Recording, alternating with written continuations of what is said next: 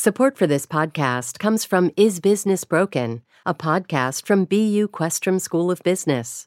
Stick around until the end of this podcast for a preview of a recent episode exploring the history of investors holding businesses accountable and the dawn of the ESG, or Environmental Social Governance, movement. Produced by the iLab at WBUR, Boston.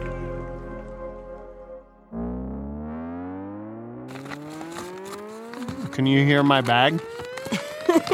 Quite loudly, yes. All right, welcome to Endless Thread Snack Time, where we kick back, freaking snack, and tell each other fun stories we find on Reddit in between our regular hardcore to the core ET episodes. Amory, I got a little snack for you. You do? Yeah. Okay, All I'm right. ready. Are you a metalhead? No. Um, well, this will be interesting then. So, I want you to listen to this song and tell me when it came out.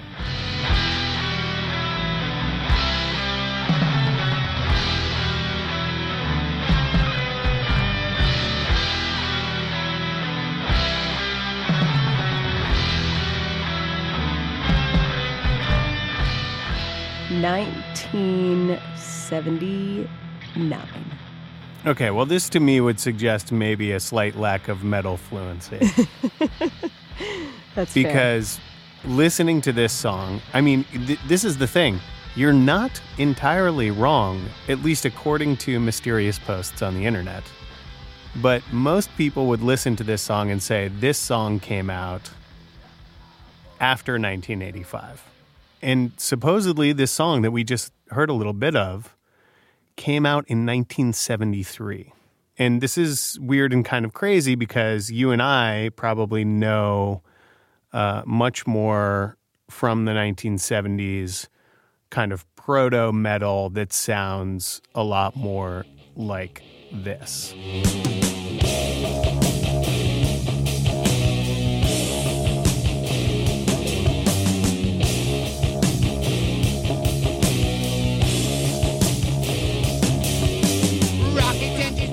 That was Black Sabbath Into the Void. That song came out, I believe, in 1971, maybe? So this is what's weird. I'm, I'm going to read you this comment. And this comes from the RBI, or Reddit Bureau of Investigation subreddit community. The comment says, I came across this song a while ago and searched around the internet attempting to find its source. It doesn't come up whenever I use services like Shazam. And when I look up the name of the band and the supposed name of the demo, it only leads to links to YouTube videos and a Last FM page, which includes the following description One of the first metal bands from the Philippines. I guess the band is called Diablo formed sometime in the early 1970s and often regarded as forgotten godfathers of the metal genre. Formed by young occult fanatics Morrison Uchida and Eldritch Yokoyama, they released one known demo called Huling Sumpa in 1975, played a few shocking gigs before vanishing into obscurity. Some say uh, that um, one of these people was arrested and sentenced to life in prison in 1981 or 1982 for killing three people and critically wounding eight others at a bar. Oh my God. The last known lineup of this band is Ben Diablo on vocals, Okay. which seemed appropriate now, mm-hmm. once I found this story. Jesus Calansay on guitar, Messias guitar, Bang K on bass, and Madeline Nalengit on drums. I can't find any resources on the internet to corroborate this. The music in question is surely not from 1973 unless the band was unbelievably ahead of their time. This is like unsolved. But a lot of users point to some interesting things. First of all, there are a lot of metal bands that kind of make up this mythology about themselves, right? So and so killed a guy, so metal, Yep. right? Yep. And there's apparently a few different versions of this story if you dig around online, including the murder part, which suggests maybe it's not true. Um, so maybe it's like a weird kind of marketing campaign or something. Another person points out that it looks like the first mentions of this band on the internet are from 2012, and that this is right around the same time that this movie about the band Death from Detroit. I don't know if you've ever, ever heard of that band, Nope. punk band. The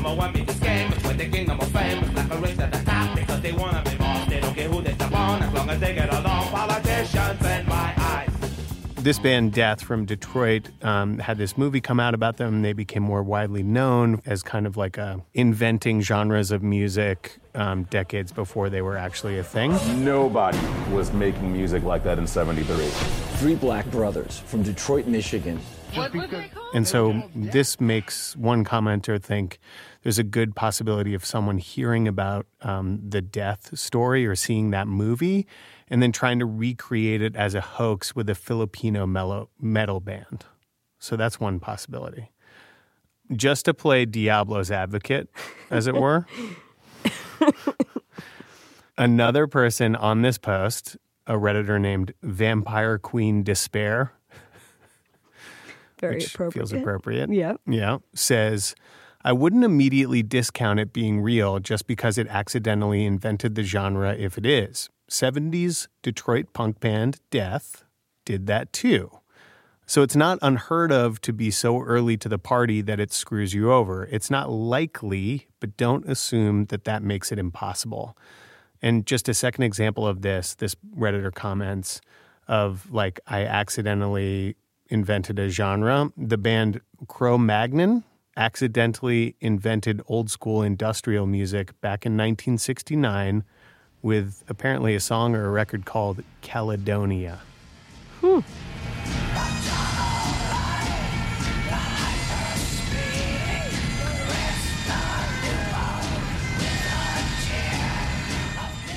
Much as I would like it to be a very clever marketing scheme, I think it's only in hindsight when you go back and listen to an album a decade or two later that you say, wow, this person was really ahead of their time musically. Yeah, that's fair. I mean, I, I like you want it to be a marketing hoax. You don't really want I that, right? You want it to be real. Yeah, I mean, I want it to be real, but I, I am admittedly delighted at the ways people use the internet in ways that I just would never think to do. So, you know, I both I do and I don't. Okay. Well, I guess, you know, listeners, let us know what you think. When did that band's music actually come out? And do you believe the possibility that this Filipino band invented metal before metal was metal? Diablo. Diablo.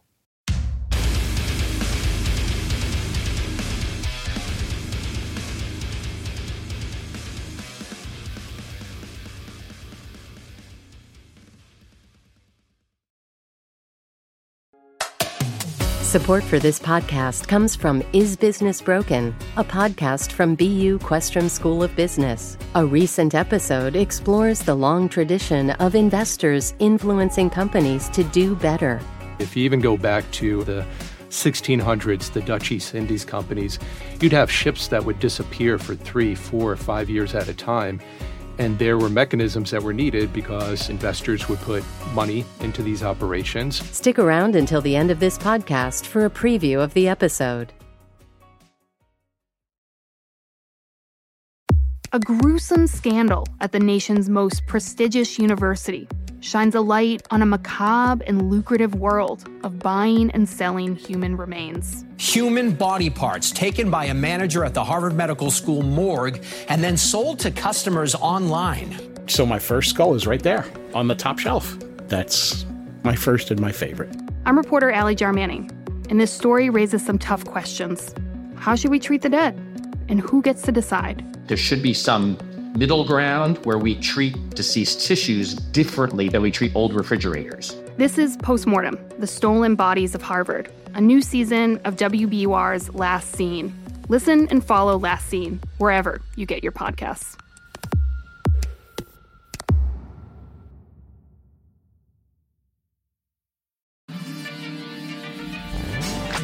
So Ben, I have a snack for you. Okay. Um, I was homesick yesterday. I was home alone, in fact, which has to do with my story. Uh, is this going to be a. Macaulay Culkin story? It is going to be a Macaulay Culkin story. Ah, I love it. Keep the change, you filthy animal. So this post actually comes from the stand-up comedy subreddit, which is hilarious because stand-up comedy, as we know, is my nightmare. Um, this was posted by a user who goes by Buttons Bows with Z's at the end. Very Mm, hip. buttons, bows. Yes. Okay. And the post reads Beginning in 2013, comedians Brett Davis and Sally Burtnick have hosted a monthly alt comedy showcase titled The Macaulay Culkin Show. Now, Ben, this um, this show has nothing to do with Macaulay Culkin. Uh, Did he the- show up? the post says last night this happened. Okay,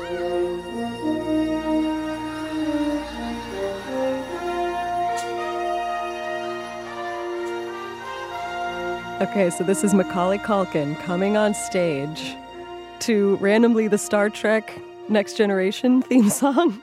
He comes out in a cloud of smoke. He's like parading around the stage, kind of doing a little catwalk.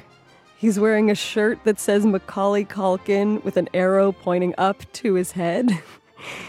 and the audience is going crazy, but also Brett Davis and Sally Burtnick, the, the hosts of this comedy showcase, are going crazy because they're like, oh my God, it's Macaulay Culkin on our stage at the Macaulay Culkin show. And the audience is just losing their mind. I'm Macaulay Culkin. And welcome to the Macaulay Culkin Show. Finally, yeah! I can't. I can't believe it. Macaulay Culkin's here! It's epic music. It- yeah, the whole the whole thing is pretty epic. They've been doing this show since 2013, so that's you know six years going strong. This was actually part of what they call uh, the Macaulay Culkin Show's sixth annual Summer Comedy Fest. And it turns out, I was uh, the big question that I wanted to know is, did Macaulay Culkin just show up unannounced No. for this? No way. No way. He told them. Well, when you see Brett Davis and Sally Burtnick's faces in the video, they look shocked. Like Brett falls to his knees, he picks up Sally and twirls her around. Everyone is freaking out. Uh, I reached out to Brett Davis. It turns out that they had actually had this in the works for almost a year, trying to Of get Macaulay. Culkin. So this may have been a surprise to some people in the audience, but it was not a surprise to them, as delighted as No. they sounded. I like this because they played the long game. Yeah. You know what I mean? Yeah. Like they were like, listen, we'll just keep doing it. And eventually it's going to get back to him. And maybe he'll show up. Yeah, and this is exactly the type of thing that Macaulay Culkin, for anyone who's been following his work lately, this is so up his alley. It's up his alley Yeah. to have a show named The Macaulay Culkin Show that has nothing to do with Macaulay Culkin, but also like for him to show up here is just perfectly Macaulay Culkin. And I feel like it's- Classic, Mc- classic Culkin. Classic Culkin. Um, there were some great comments on this post. One Why Not, the Redditor One Why Not said, and now I'd like to invite you all to my alt comedy showcase titled The Bill Gates Gave Me a Billion Dollars Show. Just in case, Bill, you want to show up and make that happen. Yeah. Um, someone else said something that I think is like really on point. This is always up dank trunks is their username. Ooh. They say there's a line by a woman in Mad Men in reference to a very rich, very sophisticated, yet very masculine man and his youth, in which she says something to the effect of him behaving like a character in his own novel. This is the only way I can express how I believe Mr. Culkin is acting these days. Um, which I That's agree. He's just if if you have not been following him, I did a little bit of digging. He's been in a couple movies recently, a couple TV shows, um, those kinds of things. But he also has Amory, a, he's a huge celebrity. You did not do any digging. I- you no, no, no. something I- into Google. Ben. I d- was trying to find out what he's done recently, and I Amory went to an ancient library No, no, and no. took out her Okay, took out her okay, magnifying glass. sir. Let's just quiz you. Let's see if you are up on what Macaulay Culkin is up to these days. Definitely not. I haven't even done I haven't even looked at dirt, let alone done some digging. Are you familiar with Pizza Underground? This sounds vaguely familiar, but I don't know. Okay, well, because you didn't do your Macaulay Culkin research, Pizza Underground is the pizza themed Velvet Underground tribute band led by Macaulay Culkin and recorded in his own house. And This I have a a little good idea. I have a little sample here of one of the songs that they recorded in a medley. They turned these days into cheese days. I've out walking. I don't do too much these days.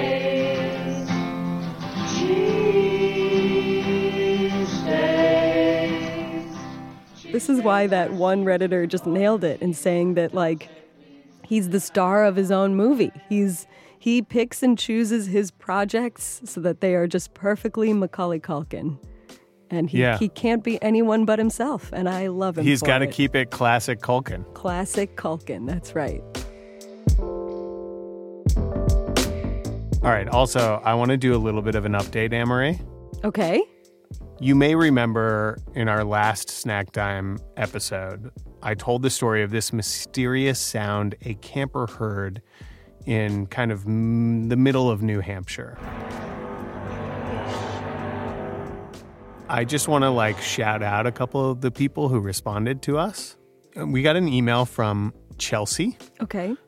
Chelsea says, Hi there. I just listened to your podcast bit about the noise in Andover. I live in New Hampshire, right on a small dam, and that sounds a lot like the noise of a water level adjustment being made. They have large mechanical parts that squeal and groan and make the worst noises in the middle of the night. Sometimes it's like an elephant blowing a rusty trombone. And by the way, don't Google rusty trombone unless you're not at work. I believe there is a dam in Andover that could be the culprit, she says. I'm sure you can contact one of the hundreds of fisheries and water biologists in New Hampshire to verify. Thank you, Chelsea. Chelsea, thank you. I am not yet in touch with a fishery, but I did get in touch with the city of Andover, the town of Andover. I sent them the sound, and they're super jazzed and they are trying to search out an answer for us. So we may hear in a future episode from the town of Andover. We also got a message about this weird sound on Reddit. This is from a user named Geoshua. Geoshua. Geoshua. So this person says, I once, uh, the, the title of the message is, or the subject is, Into the Woods Sound Theory. I once spent an afternoon diving down the rabbit hole of a phenomenon called the hum, which reminds me a bit of the weird noise in the latest Snack Time episode. And then this person links to um, some uh, a video of this. I think it's up in Canada. Ultimately, the sound from this video was the noise of freight trains shunting, which is apparently slowing and changing direction.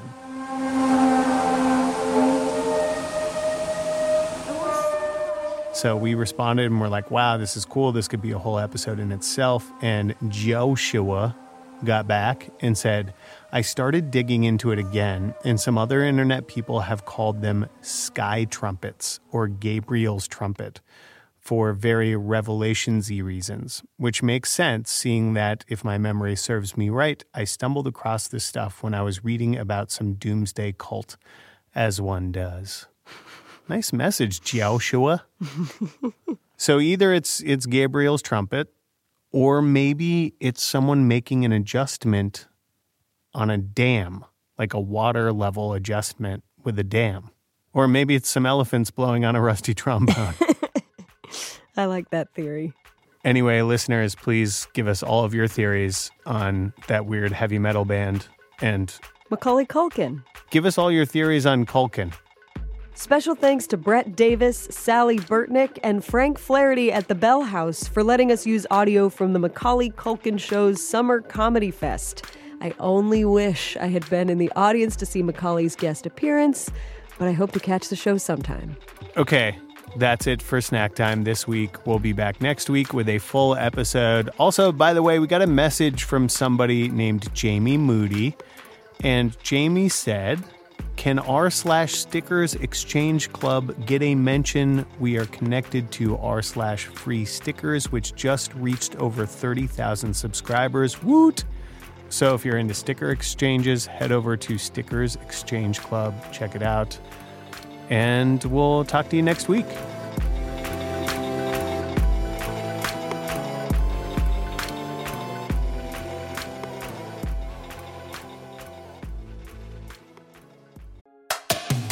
Support for this podcast comes from Is Business Broken, a podcast from BU Questrom School of Business.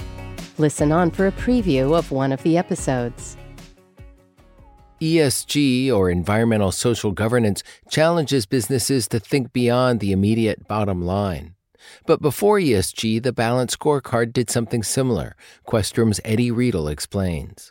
The big thing that was groundbreaking about the Balanced Scorecard is really this idea to move beyond thinking about financial statements, which everybody had thought about since the 1920s, right? That was kind of the gold standard for how to evaluate a company and its performance.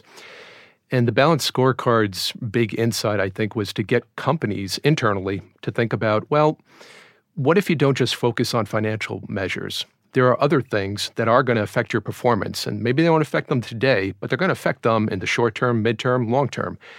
Building in those other criteria, those other dimensions, and explicitly linking that to your strategy, to how your company is going to operate, what kind of big decisions it's going to make. That's really what the big insight of the balanced scorecard was meant to do. And at the time, uh, it, right now, it doesn't seem particularly revolutionary. It seems kind of obvious. We've been stuck in the ESG movement for a while, and thinking about linking these things to corporate strategy seems pretty obvious. At the time, it was a pretty big, whoa kind of moment. Find the full episode by searching for Is Business Broken wherever you listen to podcasts and learn more about the Mehrotra Institute for Business, Markets, and Society at ibms.bu.edu.